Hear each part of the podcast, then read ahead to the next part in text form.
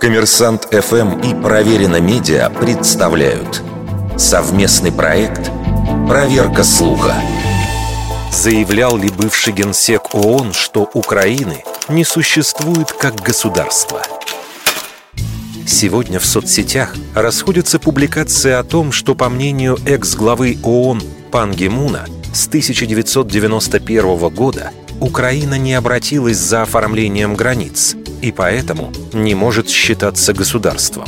Впрочем, этот текст не нов. В сети он появился еще 8 лет назад. Якобы 7 апреля 2014 года Пан Ги Мун сделал такое заявление на заседании Совета Безопасности. Правда, судя по сайту ООН, в тот день члены Совбеза не встречались, а сам генсек 7 апреля находился не в Нью-Йорке, а в Руанде, и ничего подобного там не говорил.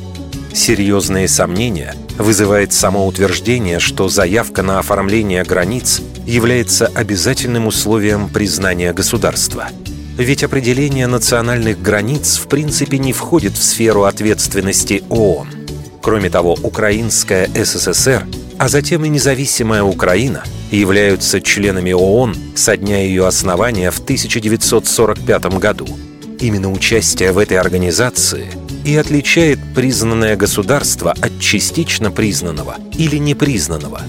Что касается Украины, то 27 марта 2014 года Генассамблея ООН подтвердила приверженность суверенитету, политической независимости, единству и территориальной целостности этой страны в ее международно признанных границах, которые были, к слову, ранее определены двусторонними соглашениями Киева со всеми соседями, в том числе и с Россией.